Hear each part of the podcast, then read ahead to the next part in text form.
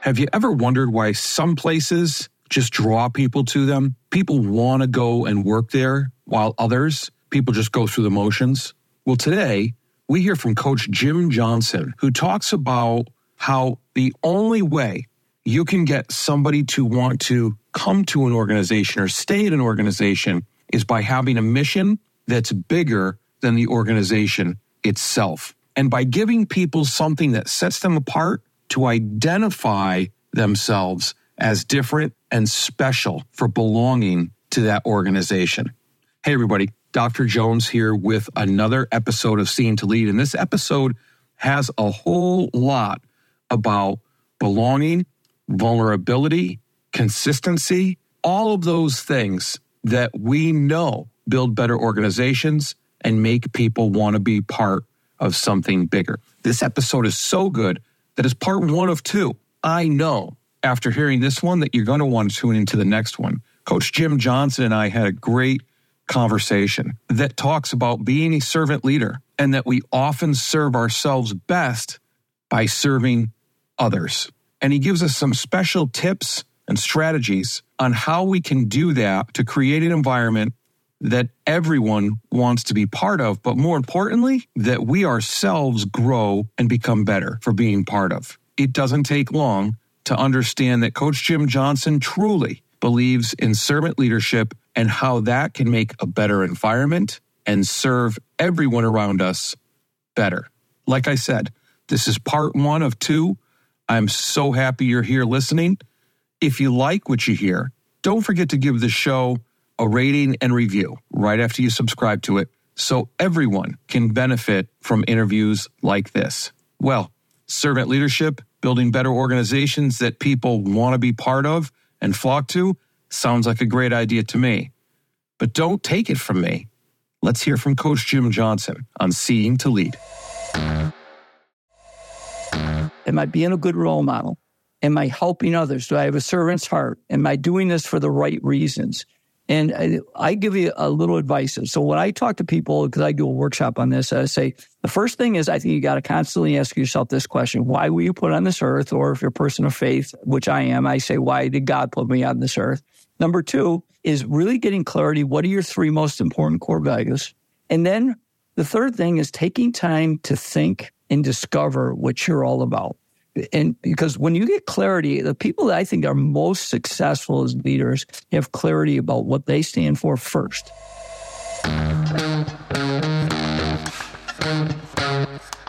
Dr. Chris Jones here, and welcome to Seeing to Lead, a show designed to help leaders increase their ability to effectively support, engage, and empower their staff through intentional practices so that they create an environment where everyone reaches their greatest level of success. On Seeing to Lead, communication rules the day as we hear voices from both teachers and leaders in an effort to examine perspectives, highlight misunderstandings, and provide steps to ultimately bridge the gap between what teachers need and provide through thoughtful dialogue. This show is about amplifying voices, creating understanding, and providing information to help everyone continually improve. I want to personally thank you for taking the time. Now, let's get to getting better.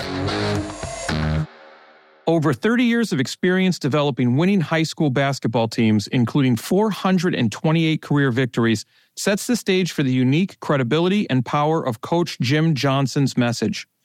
Many speakers talk about leadership, but it's rare to find a speaker who has quite literally led thousands. In a moment later celebrated all over the world, Coach weighed risk with the potential for great opportunity for an autistic student manager, Jason McElwain, JMAC, catapulting Jim, the team, and JMAC down a path of inspiration and hope. That one victory continues to reverberate into countless lives as audience after audience is touched by a wave of courage and tenacity and witnesses what true leadership can accomplish. Today's guest, Coach Jim Johnson, is a special guest, and I'm I'm so glad we got to meet each other and talk and stay in touch a little while because his story about JMAC and where he talks about the idea of courage and tenacity are just themes that are woven into everything Coach Jim does. And I'm super excited to be talking to him on the podcast today and have my listeners hear from him. I just can't, you'll hear some pauses. I just can't say enough about you, coach, because in the short time we've known each other, I've just been so impressed with the leadership that you believe in and practice. So, welcome to the podcast.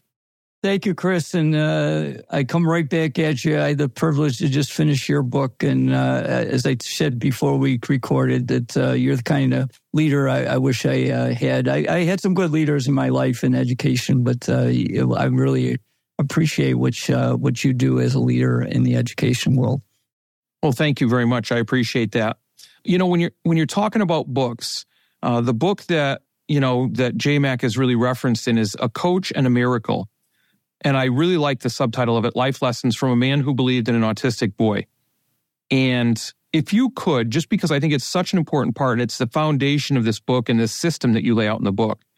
If you could just kind of walk us through the the story of JMac for those of us who haven't heard it. Sure. So uh, I'll give you just a quick uh, how he came in. So he uh, he did not try out for basketball his freshman year, and I didn't know. We I was in a fairly big school, and I didn't have as a, in my class as a physical education teacher.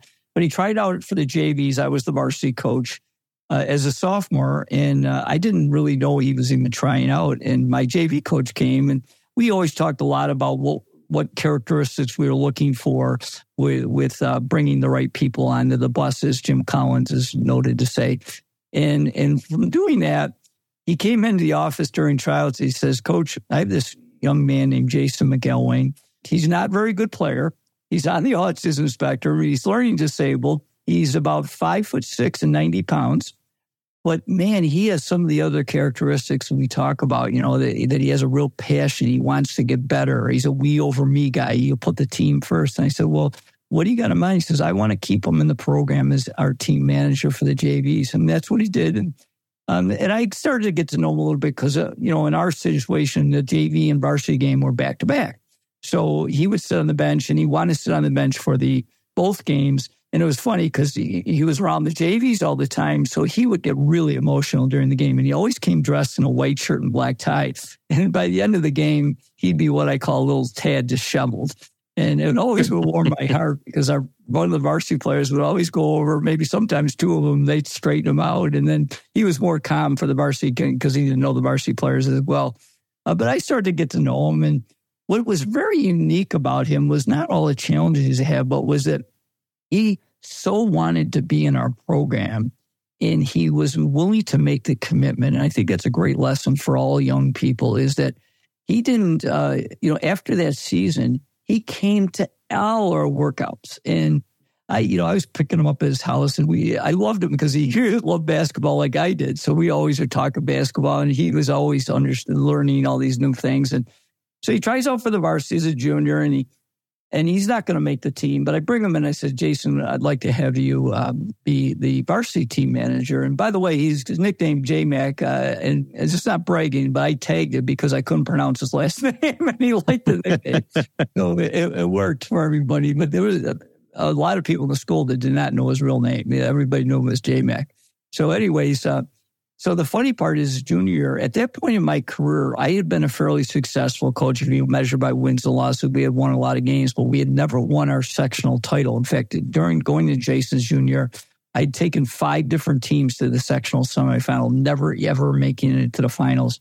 So our first team meeting is junior year. I walk in the meeting and he immediately raises his hand. He says, Coach, we know you've never won a Section 5 championship. I said, Thanks, Jay, for the reminder. and he says, but this year is going to be different. We're going to adopt this mantra, stay focused, and we're going to help you win your first sectional championship. So he serves as a manager all year. We have another good team. We get to the semifinals now in the sectionals for the sixth time in my career, and we lose at the buzzer to our crosstown rival. And I'm devastated. But I, this kid really helped me because I didn't think I we were ever going to get through that obstacle. I just didn't, I couldn't figure it out. But he was so inspirational because he would come to everything again. So his senior he tries out. I bring him in the office and, and I told him I got some good news and some bad news. He says, Coach, tell me the bad news first. I said, Well, unfortunately, not quite good enough to make the team. And this time he was visibly upset. And I said, But I'm going to give you some good news. And he head popped back up. He said, What do you got in mind? He says, Coach, I said, For senior night, Jason, I'm going to give you a uniform and hopefully get you in the game. Well, he was pretty fired about up about that uniform idea. In fact, I kid people that periodically he would ask me about the uniform, and of course, I define periodically is about every other day. So uh, he was pretty fired up. Well, as you mentioned, you, you read the book A Coach in a Miracle, and the, really the crazy thing, um, it's a lot about that season, and uh, what I the the very interesting but challenging part was the first half of that season was the most difficult season I ever had in my career. We had a lot of in, inside turmoil. It divided the team. Uh, and I was beside myself. And if it wasn't for my wife and my uh, my coaching staff, I think I would have uh, resigned. Uh, that was that bad. And but they, you know, I was a big quote guy, and I'm still am. And uh, they, they came back with one of my favorite quotes. They just said, uh, Coach, you always said when the going gets tough, the tough get going. It's time for you to step up. So I embraced the challenge, but it was not easy. Uh, and, and so we actually went through a funk where we lost three out of five games right before Christmas. And we were in this Christmas tournament. And this was the turning point of our season was um, in the first night, we barely won. We should have beaten this team by a lot, and they were terrible, but we just were not together in the host school is called Fairport. It's a big high school in Rochester. They were really good. They smashed this team that we had barely beaten two weeks earlier in the second game. So it was during Christmas break. So during that, usually we'll have a short practice because we didn't have school. And we brought him in for an hour. Normally we call it a shoot around. We bring out some basketballs, we go through some plays, do some shooting drills and get them ready for the game. I knew I had to do something different. So we got no basketballs out. I sat him in the bleachers I looked them right in the eyes and I shocked them. I said, guys, I don't want to go to the game tonight. So I was really vulnerable. I said, uh, and then I gave him a little talk. I said, you know, unless we decide we're going to uh, uh, be together, uh, Fairport's going to be us by 50 points tonight. And but the best thing I did, Chris, and I, I know reading your book, I know this is something you really buy in in in trying to empower your teachers. Is this is where I really made a dramatic change. I said, guys, I don't have the answers you guys have the answers. You got to be open up and share how we're going to get this team back united. And the whole hour was all them just sharing ideas. And finally, you could see there was a little bit better bounce in their step. And that night, I, I, it would be a great story to say that we won the game. We didn't, but we lost them in fair in overtime, and it really showed what we could do. And then we got some momentum. We won eight of our nine next nine games going into senior night, which on February fifteenth in two thousand six. I can't believe it was that long ago.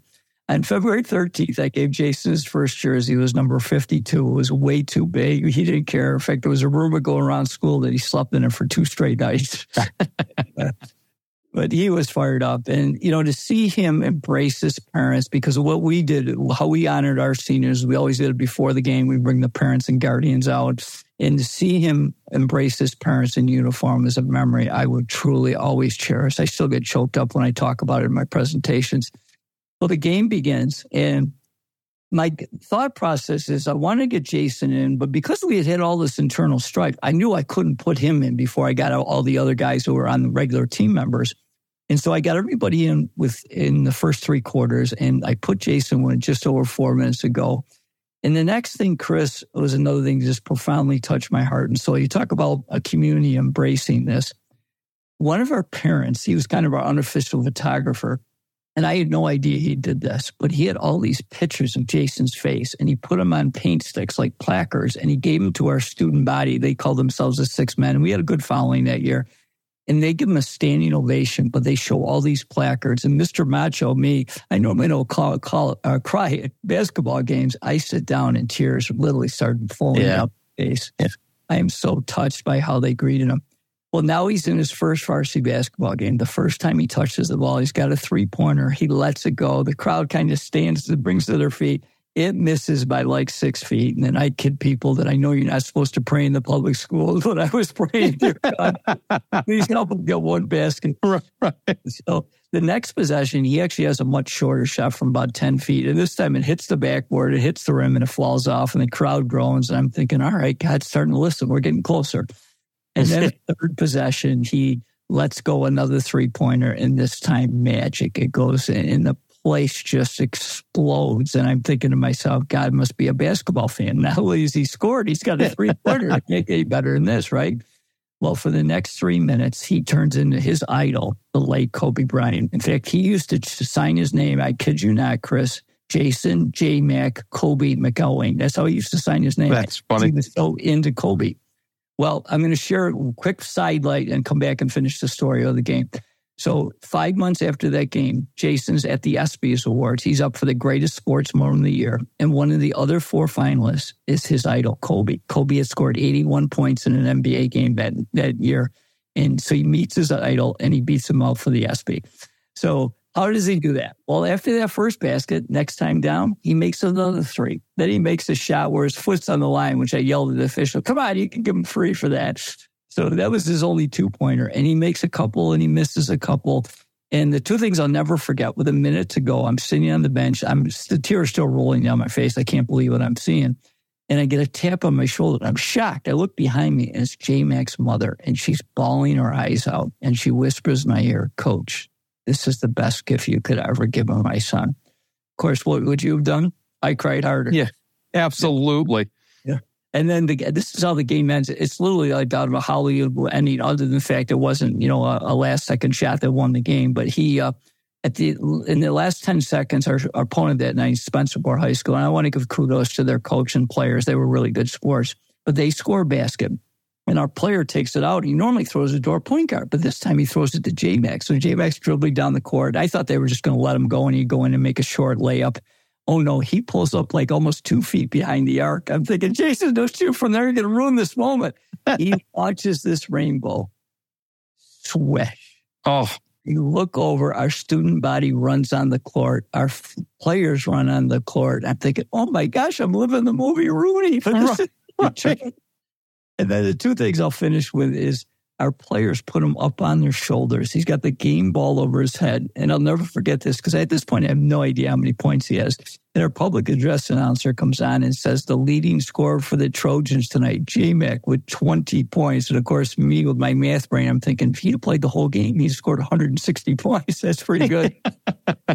And the other thing that was so cool, Chris, because I mentioned, you know, that we had a lot of um, uh, division in our team, but we, you know, really had brought it back and united them, was the fact that I never asked those four players that were on the floor to pass him the ball. Yet all those last four minutes, he, they passed the ball to him every time. And I always talk about, you know, that's the essence of leadership and teamwork when you can shine the light on someone else. And um, and they did that to an ideal. Although I, will say a little sidelight, I still see Jason all the time, and I often kid him. I'm like, J Mac, I'm still looking for your first decision and pass the ball once. It, it, was certainly, and we can go a lot of different angles, and there's a lot of different things that, that I've learned from that. And uh, but uh, it was uh, you know, the interesting thing is, you know, I was fortunate after that we ended up winning our first Section 5 champions. Jason had to go back as our team manager. And in fact, the, but the greatest thing about that, Chris, because we've been interviewed a lot over the years, and I, will never forget when we've been interviewed together, people would ask, Hey, Jason, what was the best thing about your senior season? Of course, they're waiting to hear about his game, right? And he always says, winning the Section 5 championship, there's nothing to talk about. And but the funny thing is how it turned for me because that was kind of my dream as a coach to win a Section 5 championship. I was fortunate after that. Jason came back and helped me, and we won six together. So it was, uh, but it, nothing ever touched that night. That that was the most special night I ever had in coaching by far. So what a fantastic story! And and you know you're right. Uh, first of all, there, there's a couple things I want to hit on. You you talked about the different people on the bus, right? You want to get the different people on the bus, right? and you mentioned passion, but you also mentioned commitment, but then you modeled vulnerability and how you have to be vulnerable if people are going to be empowered around you. You have to you have to have that ability to have that open relationship or dialogue with people where you trust each other. And now you may have been divided as a team, but what strikes me is because if we if we look at it in the educational realm with staffs and we'll get to parents in a minute, but there there are oftentimes that division. Mm-hmm. And we have to be able to bridge that. And oftentimes, the times that I can think of where we've had a divided staff at a place where I've been, mm-hmm. it's that vulnerability that starts building that trust right. that really brings people together. So uh, thank you for sharing that. I mean, that just meant a lot. Supporting your teachers and students seems to be a struggle. They just don't seem to be engaged. You wish they would take more responsibility for their learning and culture of the building, but they just don't seem to be empowered enough to do it. So, my question is Have you checked out the book Seeing to Lead yet? It's all about creating a true educational experience where learning, growth, leadership, and community take center stage. Full of strategies and resources, Seeing to Lead is about attaining that goal by employing a model that supports, engages, and empowers all individuals to become leaders themselves. Pick up a copy today at seeingtolead.com. That's S E E I N G T O L E A D dot com. Remember, you don't become a leader and then decide you need to support and recognize others more than yourself. It is the moment you realize it's about supporting and recognizing others that you become a leader. Seeingtolead.com. I love J Mac's answer. My pleasure. When you ask him what the most important thing was, the, the winning the winning the championship instead of that moment. And in your book, when you're talking about mission and and creating a mission, Yeah. you talk about if, if I could just quote for a second, coaches like teachers. Sure. Uh, well, coaches are judged by wins and losses. I added like teachers with tests and scores and things like that You know, are judged by wins and losses, but personal development means so much. So, in a sport or in a classroom, obviously, where so much, so many people look in and judge, and this is something that my athletic director and I talk about when we're talking to coaches or working with coaches. So much is judged on that win loss column, but how do you still emphasize the personal development piece? Emphasize that piece while getting the other piece, the wins and losses. I'd, I'd love to hear your take on that. Well, so I'm going to take in a couple things. So first, thing, because you mentioned about mission, and one of the things that uh, uh, I do a lot of leadership talks now, and and the funny part is uh, I was a head coach at another school at 25 years old, so a pretty young age, and I did such a great job. I led that team to 17 consecutive losses, and then they let me go. I was in an interim position, and they didn't re- renew my contract, so it was a pretty humbling experience.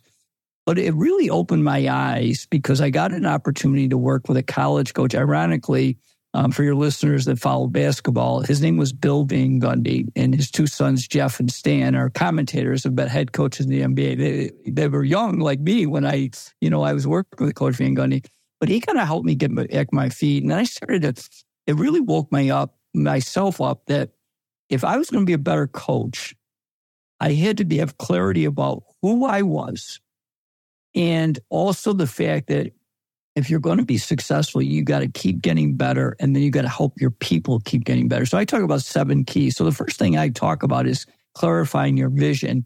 And to me, there's two parts to that. The first one is getting clarity of your own personal mission.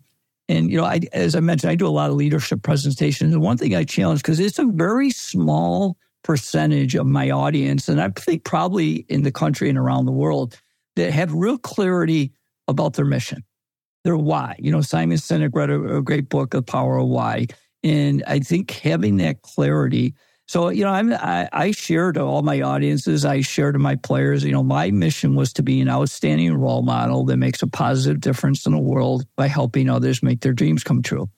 And why I think that's so important, no matter what your mission is, is that I think when you get clarity of knowing who you are and what you stand for, because the old adage, if you don't stand for something, you're going to fall for everything, right? And, and so that was every day when I woke up, it's like, well, am I being a good role model? Am I helping others? Do I have a servant's heart? Am I doing this for the right reasons? And I, I give you a little advice. So when I talk to people, because I do a workshop on this, I say the first thing is I think you got to constantly ask yourself this question: Why were you put on this earth? Or if you're a person of faith, which I am, I say, Why did God put me on this earth? Number two is really getting clarity. What are your three most important core values? And then the third thing is taking time to think and discover what you're all about. And because when you get clarity, the people that I think are most successful as leaders have clarity about what they stand for first. Then the second thing is getting clarity about, you know, most schools, most, uh, you know, organizations have mi- mission statements, which are great. They're nice to put on the wall. They're nice to, you know, uh, talk about. But uh, one of the things I really encourage leaders is you got to be the CRO, the Chief Reminding Officer. and it, you, everybody's got to be clear about what the mission is. For example, when I took over my second program before I, my last 27 years, I, I taught it and coached at two schools in my hometown. But before that, I coached at a small school. And that's why I, t- I started talking about team mission. And, and I took over a program. They were bad. They had only won two games. And, and I said, uh, you know, what should we be all about? What is our mission? And remember, you know, I was in a meeting with all the players coming back and they said, Coach, we want to win. We only won two games. I said, well, I want to win too. I'm not going to say that I don't want to win, but it's got to be bigger than this. He said, because I started to study and, uh, you know, any successful team or business, they're going to have success. They have to have a bigger mission than just um, winning games or, or making a profit. And so what we developed is we were going to develop winners on and off the court. And going back to me being the chief reminding officer is that I had to share with them what does it take to win on the court? Winning on the scoreboard is part of that, but are you a good teammate? Are you a good sport? Can you handle adversity? Those are things we were trying to teach day in and day out. And then off the court, are you the best student you can be? Uh, are you, you know, you talk about, you do so well with this, Chris. But like, you know, we always talked about how important academics was. Well, one of the reasons our teams ended up being pretty good academically is because we recognized it. It was on our bulletin board. Every kid that made our in our program that was on honor roll or better. It was recognized in a team meeting. It was recognized by a, a special note that I would send all the kids that, that made honor roll. So it was it was something that we yes we had high expectations, but we also recognized and they realized that that was important. And we also obviously wanted them to be good community members, the people that were giving back. And, and that was one of the things we always did was we always had at least one activity where we did as a team where we are giving back to the community.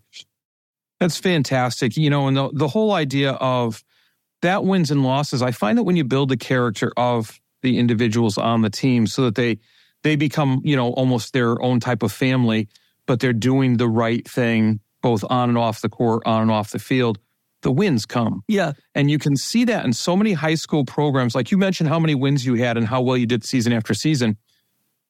For somebody to understand that that you don't always have that talent, especially in a public school where right. students move through, they matriculate through four years, so you get that rotation where you're, you know, to be able to have a great year. A lot of times people are like, "Oh, that was a great team." Right. Well, no, it, if you have that program in place that builds leaders, yeah, that's what helps schools win over and over again because they've got that culture, that core, um, those values, that vision that everybody buys into that then helps them continuously develop the types of players that do go out and win. Yeah. And, you know, I think that's really, uh, you got a great point there because you have to build a program with a system that people want to be part of you know, funny, I took over three programs after my, I had four different varsity jobs. My first one, as I mentioned, was a disaster. The other three, we did pretty well. And we, you know, we were able to turn around all three of our teams or programs that had losing seasons before we got there and we got them going. And, but, you know, I think you talked about one thing, like that, another thing I challenge leaders is we all, you talked about it, how important trust is. Well, I challenge to my, to leaders when I talk to them is, do you, are you intentional? Do you have an intentional plan of how you're going to build trust? And then I, we have three points that we try to build trust with. Okay. One is that we wanted to align our words and actions consistently. You know, for example, like, you know, going back and I'm around a little roundabout, but being attractive. When I took over the last three programs, we, our first practice every year was at 6 a.m. Now, when we initially did that, I will admit that some of our players weren't real happy about that idea. I'm telling you, at the end of my career, every single player would have said, Oh, you got to keep 6 a.m. practices. You know why? Because it was a badge of, hey, we do something a little bit different than everybody else, you know? Yeah. But this is quite special to be in our program because, you know, no one else is, is there at six o'clock in the morning, right? And so uh, and then, so aligning words and actions. And what I talk to leaders about is that um, it, you got to be really clear. I think you should have a few non negotiables, but not a lot. Well, one of my non negotiables is you had to be on time. So if you were late, there was obviously a consequence. But the one thing I was really anal, my wife would be first to tell you, is I was never late because that was a non negotiable. And so, you know, if practice started at six, I was always there at 540, 530. You know, I was there in plenty of time, get things ready and get set up. So the kids respected that that I was prepared. You know, I always came in with a written plan. It wasn't, you know, hey, uh, let's throw the balls out. Everything was organized. We had everything on the clock. And so people really bought into that. The second point I always talk to is I think you really have to develop, you know, you, you said a great word, vulnerability, is that you got to have the ability to tell each other the truth. I do think that uh, leadership is both an art and a science. So I think there are times that you you can call people out as you build relationships because they'll respect it, and it also is a, a good thing for the team. But you can't do it all the time. And I think more times than that, you know, when you're going to critique somebody, uh, is that that's why you're getting to know your people. Often I did that behind closed doors. You know, I'd say, Hey, I really didn't like how you handled that situation. This is what we're looking for. The other thing that I think is hugely important as educators that we forget is that when we critique, are you giving your students, your athletes, your staff clarity of what you're looking for? Right. So, for example, we're watching film Right. and we show Johnny didn't run back on defense. Then I would show another clip. Johnny, see how you're running back on defense? That's what we want. okay. Or the same thing, you know, I would stop practice sometimes and I'd say, we, uh, do you see how John just ran back on defense? In fact, uh, I'll give you a quick little story. My last year in coaching, we're in the semifinals. I had a really good player. I had a kid that actually is playing in the NBA right now. So he was pretty good. and, uh, but we, he was like, um, it was him and, uh, we just did a, a bunch of rugrats. So we're in the semifinals of our tournament and we're down one with the ball with about 20 seconds to go. And my kid gets the ball stripped from him. And, you know, a lot of times kids, they, they mope and they don't run back on defense. This kid turned and sprinted. And because he sprinted, he ended up fouling the guy that would have had a, actually, he's up two. Um, and he fouled the guy because if he gives up a wide open layup, now we're down four. We probably are out of the game because we're just less than 15 seconds ago go in the game. Because he hustled, the kid only made one out of two. My best player came down, got fouled on a three, made all three foul shots with five seconds to go and won in overtime. You know, the first thing I said after the game in, in the uh, locker room to the players, Kenny, you hustling and back on defense helped win the game. Yeah, yes, Anthony's going to get the glory because he made the three free throws, but we don't have that chance. And everybody gave him a standing ovation. Um, Absolutely. Absolutely. That's what it's all about when you can recognize. So that, that, and then the third thing along the same lines is because I, I took over four programs that have been losing and three of them we were able to do is, you know, the old, uh, Ken Blanchard thing that I think we often forget in education is you got to focus more on catching people doing right and making sure you praise them with specific praise. Like I always give the example in, in basketball, instead of saying, nice job, Johnny, they like that, but they don't have a clue why you're telling them, nice job. I would say, nice job, Johnny. I loved how you dove on the floor for that loose ball. That's what championship players do on championship teams. Now he has real clarity of what we're looking for. That's fantastic. And you know, was a couple of things jumped into my mind when you were talking about that. Three three things actually that when we're talking about how leaders deal with staff and work with staff and and build that collegiality are incredibly important. And that first one is the badge of honor piece. Mm. Um, you know, it, it's funny because you talk about the the early morning practices. I use that same type of reinforcement with my two boys who wrestle, and we'll be in the weight room or something like that, and they maybe they don't want to do a set, maybe they, you know, maybe it was tough to get to the gym. It happens to all of us, and I'll say to them, I'll say, "Hey, remember that kid from last year that you? What do you think he's doing right now? Is he sitting at home not doing anything, or is he thinking he's going to beat everybody?" and maybe lifting some weights. And they'll say, yeah, dad, I got to, I got to do the different thing because on the off chance he's not doing something, I want to be the one doing something. Just that extra step. And I think that we can, we can definitely do that with staff by, by just using the phrase, we do things a little different here and then selecting what we do differently. Like I run staff meetings differently because that's, that's what we do. We do that different and we consider that making us a special place and and building on our culture. The other thing was, you know, you, you talked about the vulnerability and the non-negotiables. You know, when you when you run an organization, a team, or anything like that, it's got to be collaborative, and everybody's mm. voice has to be heard. They have to have a part in that, and that means you need to listen to them. But it comes down to you have to make the decision eventually. Right. And I find that, like when you have your non negotiable of time, I find that people respect the fact that a decision has to be made. Right. And they respect, whether they agree with it or not, they respect the fact that you made the decision based on hearing them out and letting them have their say rather than if you didn't or if you didn't make a decision. Right. So when you have that personal, when you have that personal set of values, that core values that, that you're very clear on and Yep. that you, you communicate that clarity with them, I find it's much more meaningful. And then finally, I don't want to, I don't want to go on too long because I uh, sometimes I talk a little too much, but I, I want to get back to you. But the whole idea of catching somebody doing something good, pointing out the positive, and specifically pointing out the positive, because people don't necessarily know. And I, I did this again with my boys. I'm a gushing father, by the way. Everybody that listens to this knows that. But with my boys when they were growing up, I found this out as I went along, where instead of saying to one, "Hey, don't leave your stuff there," I would look at the other one and say, Hey, that's a really good job picking your stuff up and keeping your area clean. Suddenly, the other one, you know, he wants to go pick his stuff up and keep the area clean because, oh man, he got a compliment. People just want that positive reinforcement and they Yeah. will go miles for that positive reinforcement if they know exactly what it is Right. and it's specific.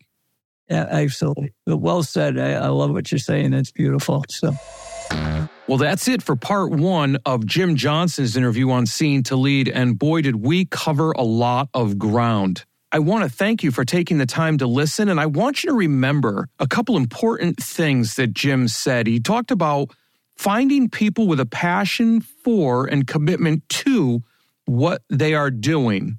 Couple that with a we over me attitude, and you will be successful in anything you do that has to do with them. Involve people by being vulnerable because that's one of the keys to building trust, which is important in any team or organization. Remember, you have to have a mission that's bigger than just hitting your day to day goals. Make sure you tune in next week to part two, where we cover even more essential components to serving those you lead. Jim Johnson does a great job of this. He lives this, he models this. So make sure you hear what he has to say. I thank you for taking the time each week to listen to these episodes that we have on Seeing to Lead. And I want you to do me a favor take the time right now, hit subscribe, leave a rating and review, and even better, share your biggest takeaway on social media and tag me. That way, everybody can benefit from these great guests that are taking their time to interview on Seeing to Lead. Well, that's it for now. Remember part two next week. Have a great week. Well, that's a wrap, but not the end. Next step, be sure to take action on something you heard here today. Hey, thanks for listening to the Seeing to Lead podcast. If you would like to connect for any reason, email me at drchrissj at gmail.com or catch me on Twitter at Dr. C.S. Jones. If you've gotten any value from the Seeing to Lead podcast today, you can help me and other leaders create a world class environment through a teacher centric approach by subscribing to the show, leaving an honest rating and review, and sharing this episode on social media with your most valuable takeaway. Also, one last thing. Have you had a chance to pick up my latest five star rated book yet? Grab your copy of Seeing to Lead anywhere you buy books or at seeingtolead.com. That's S E E I N G T O L E A D dot com, where you can learn more and continue to improve. Now go have a successful week.